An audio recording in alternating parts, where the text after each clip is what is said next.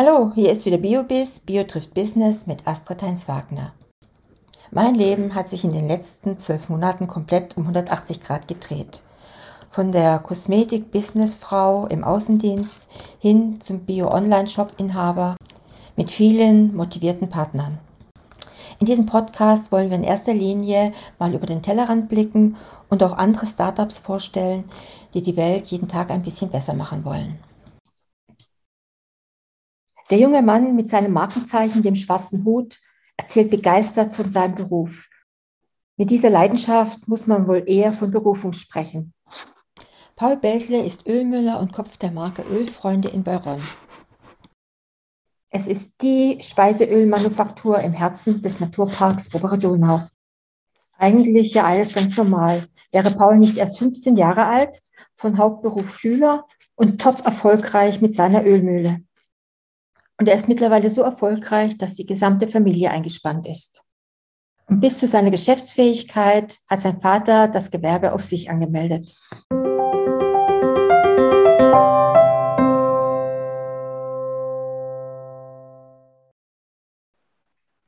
Hallo Paul, wunderbar, dass es heute geklappt hat, dass wir uns äh, zum Podcast treffen können.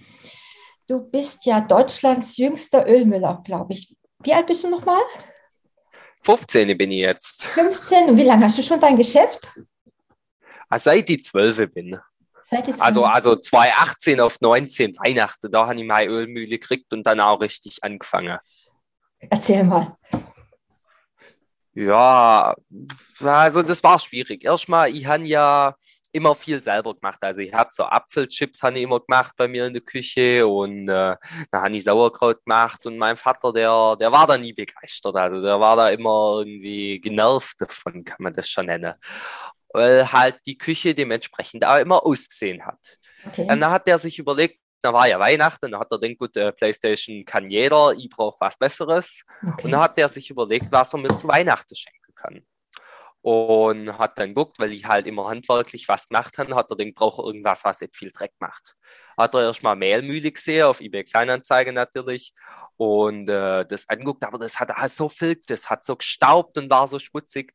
Und dann hat er irgendwann eine Ölmühle gefunden.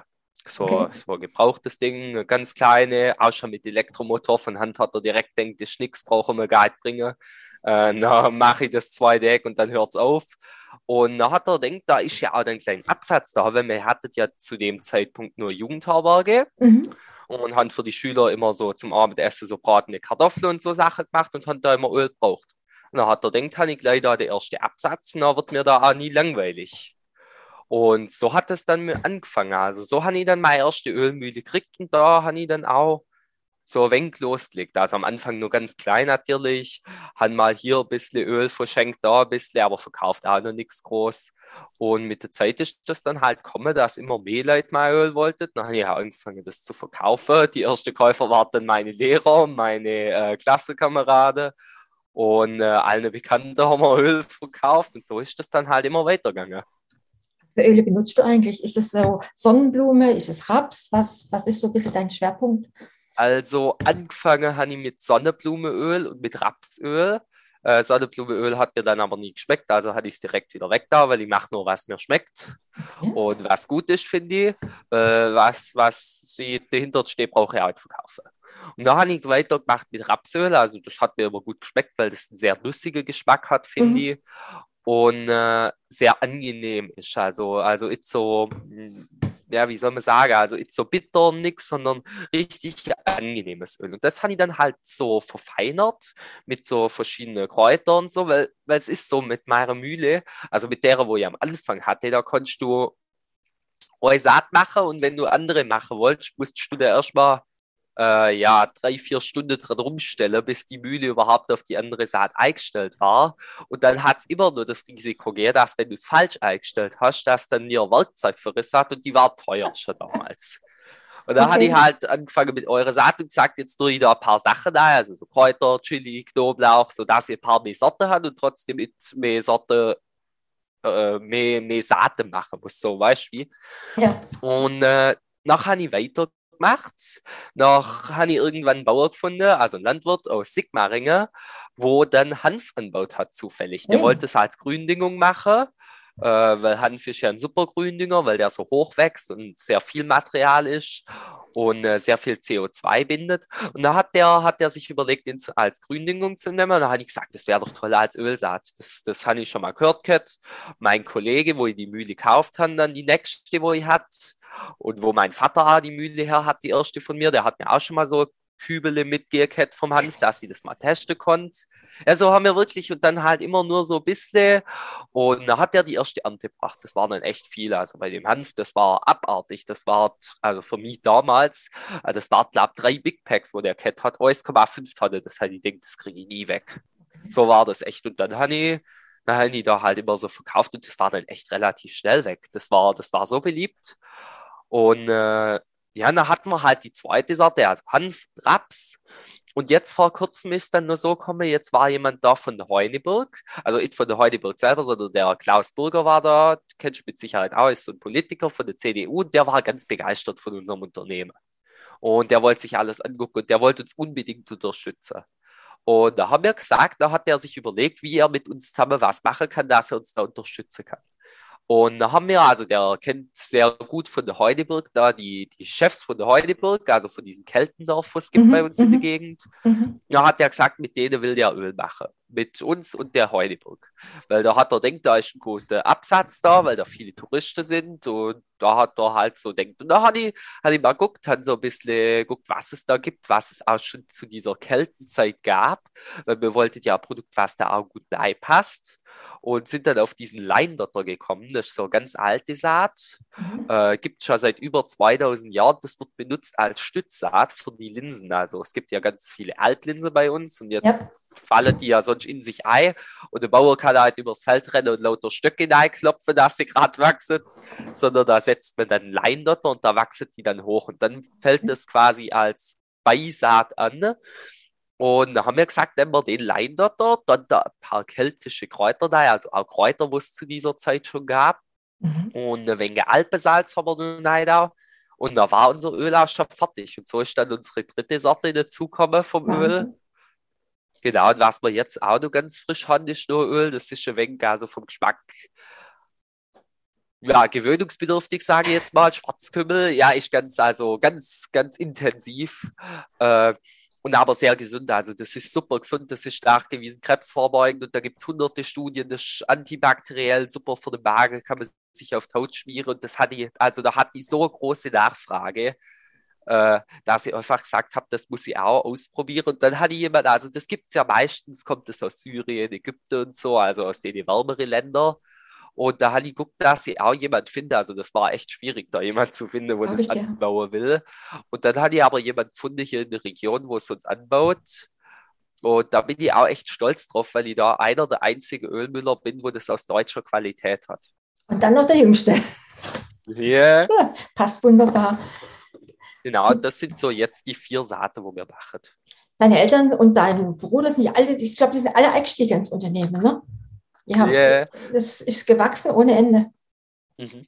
Genau, bei uns helfen alle mit. Also wir hatten ja, also wir müssen vorne anfangen. Wir hatten ja diesen Tourismusbetrieb und da haben wir zwölf Mitarbeiter gehabt. Also mein Vater hatte diesen Betrieb mit meiner Mutter und da hatten wir unter der Woche Schulklasse da und äh, am Wochenende sind dann so Firmenausflüge gekommen und haben ein wenig was getrunken und so war das halt bei uns. Und da hatten wir ja, also da ist ja dieses Corona gekommen und äh, mit Corona ist da halt immer weniger gewesen, mhm. weil du durfst ja keine, keine Firmenausflüge, Schulklasse durfte auch nicht mehr reisen, also war da immer weniger. Irgendwann war dann gar nichts mehr und zu der Zeit ist halt gerade mein Unternehmen gut floriert. Mit dem Öl ist dann immer weiter hochgegangen, nur steil nach oben. Und da war das so ein fließender Übergang. Da sind die alle, die Mitarbeiter konnten wir alle übernehmen mit dem Öl. Ein äh, paar haben dann, hat man lange in Kurzarbeit, die haben dann selber kündigt. Aber wir haben dann unsere Familie zumindest mal, der Tobi, der Mike, also meine zwei Onkels, meine Mutter, mein Vater, äh, die konnten wir dann übernehmen und konnten dann so schön weitermachen. Mit dem Öl konnten wir das dann so, ja, so weiter. Und was jetzt auch noch war, dann hat man irgendwann nicht genug Arbeiter und zu viel Arbeit. Und da haben wir, hat immer nur meine Oma ganz viel mitgeholfen. Ja, das war früher echt so. Da ist meine Oma gekommen, hat mit der Spritze, hat so kleine Flaschen abgefüllt. Früher hat man ja nur ganz viele so verschiedene Größen für den Hofladen so. Da hat die ja nur diese einheitliche Flasche. Da haben wir ja alles in die Likörflasche von meinem Vater abgefüllt, in die alte. Das macht man ja jetzt nicht mehr. Jetzt haben wir ja nur noch diese einheitliche Flasche, mhm. weil die Likörflasche irgendwann auch ausgegangen sind. Und äh, ja, da war, sind halt alle mit eingespannt. Weißt du, immer wenn immer wenn's Klempner helfen, alle mit. Wir haben gerade so viel Arbeit und suchen da noch dringend jemand, wo uns helfen kann. Also wir haben einen Arbeiter schon eingestellt, äh, weil es so gut bei uns läuft und wir sollten jetzt auch dringend nochmal ein zweite hauen. Okay. Aber wir finden gerade noch niemand. Sind wir aber auch dabei, also, also jemanden zu suchen. Ich bin eine gute Hoffnung, dass da noch was kommt. Ja, yeah, gell? Was habt ihr denn alles so im Hofladen? Was, was, äh, deine Öle, wie viel, wie viel, ja, wie viel Gewürze oder wie viele Kräuter hast du jetzt so in der Reihe ungefähr? Oh, schwierig. Also wir haben, äh, wir haben Rapsöl, wir haben Rapsöl in Bio, wir haben Rapsöl mit Chili, mit Knoblauch, mit Hopfen, mit Bruschetta. Äh, dann haben wir äh, Bio-Rapsöl mit äh, Nee, wir haben das Bruschetta haben wir nur in Bio. Dann haben wir nur die zwei Hanföle, also Hanföl in Bio und Hanföl in Demeter, weil wir zwei Bauern haben, wo das anbaut, und der eine in Bio und der andere in Demeter. Okay. Wir arbeiten übrigens äh, mit 30 Landwirten circa zusammen. Wow. Also relativ viel, dass man sich das mal vorstellen kann. Da haben wir nur eine Leindotter pur, dann haben wir Leindotter mit äh, Keltengewürzen. Wir haben äh, Schwarzkümmel das war's, glaube ich. Das sind so elf, zwölf Produkte rum, wo wir haben. Und da haben wir ja aber nicht nur die, die Öle, sondern wir haben ja auch noch mh, hm, die ganz anderen Produkte. Wir machen ja, Beispiel, wir wollen ja alles ausschöpfen. Wir wollen ja nichts wegkriegen. Und deswegen machen wir aus dem Presskuchen, also dem Pressrest, wo mhm. da anfällt, machen wir noch äh, so, so Mehle, also Hanfmehl oder Rapsmehl und Hanfproteine. Also das ist super für Vegetarier, weil die ja sehr wenig tierisches oder gar kein tierisches Eiweiß zu sich nehmen. Deswegen brauchen die Alternative. Da ist das vom Hanf zum Beispiel super, weil das sehr nussig schmeckt und ja, angenehm ist zum Verwenden, ist so Pulver. Und was wir dann ja aber auch noch haben, also wir haben ja in unserem Hofladen jetzt speziell nicht nur unsere Produkte, weil das wäre weg wenig. Und wir haben viele Radfahrer und die werden dann auch was kaufen ordentlich. Äh, da haben wir da hauptsächlich auch die Produkte von denen Leute, die uns unterstützen. Also das ist so, wir haben einen Bauer, der Bauer, der verkauft uns den Raps, wir verkaufen dem Bauer für sein Hofläden unsere Öle. Und der Bauer produziert dann zum Beispiel Nudeln und wir kaufen dann beim Bauer wieder die Nudeln für unseren Hofladen. Und so haben wir halt ganz, ganz viele Leute, mit denen wir zusammenarbeiten, Hofläden, so Dorfläden, wo auch selber Produkte haben. Und so nehmen wir halt von jedem was, äh, dass wir die Region auch unterstützen können, weißt Perfektes Netzwerk, echt absolut perfekt. Yeah. Und äh, Thema Nachhaltigkeit. Ich habe ja gehört, ihr habt ja Glasflaschen. Bei euch zieht sich jetzt ja durch. Es gibt keinen Abfall, hast du gesagt. Es gibt äh, Ihr wirft nichts weg, es wird alles verwendet. Ja, wir haben, äh, also wir haben Glasflaschen, wir verpacken da ausschließlich in Pappkartons, nichts in Plastik, äh, weil wir eben gucken wollen mit der Nachhaltigkeit, was da geht, wollen wir machen. Und wir da, da wie du gesagt hast, schon, wir schmeißen nichts weg. Wir fangen an bei dem Rapskorn und wir hören auf beim Öl. Und aber nach dem Öl geht es weiter. Nach dem Öl kommt dann wieder dieser Presskuchen, der wird dann verwendet, da machen wir Mehl, da machen wir Protein, da gibt es dann natürlich auch den Rest, das sind dann die Spelze vom Raps, also die Schale, die können wir dann nicht mehr fürs Mehl verwenden, die gehen dann wieder an unseren Landwirt zurück und der gibt es dann wieder der Schweine und so schließt sich dann der, der Kreislauf. Perfekt. Was ist deine Vision für die Zukunft? Was hast du vor? Was, wie soll's, wie soll's, du bist noch jung, wie soll es werden? Weiß ich nicht. Also ich habe jetzt mal vor, ich mache mal Abi. Äh, das sind nur drei Jahre. Dann will ich äh, Schreinerlehre machen, weil ich handwerklich ein wenig was können will. Weil, weißt äh, man kann sich nicht nur auf eine Sache spezialisieren, sondern man sollte immer ein wenig viel, vielfältig sein. Kann man das so sagen? Okay. Ja. Mhm. Denke schon. Es sollte immer ein wenig vielfältig sein. Und da mache ich nur Schreinerlehre. Da habe ich auch was Festes. Und dann geht es voll ins Öl weiter, denke ich mal. Und was dann kommt, weiß ich nicht. Perfekt. Ähm, vielen Dank, Paul. Super. Also eine wahnsinnig faszinierende Geschichte, auch eine wahnsinnig faszinierende Familie, die da so an einem Strang zieht mit dir. Verabschiede mich jetzt einfach mal von dir. War toll, hat mir wirklich sehr, sehr viel Freude gemacht.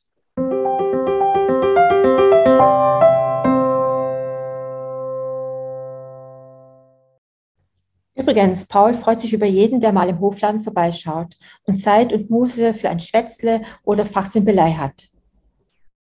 Ich hoffe, es hat gefallen. Drückt die Buttons und wir hören uns wieder am nächsten Mittwoch.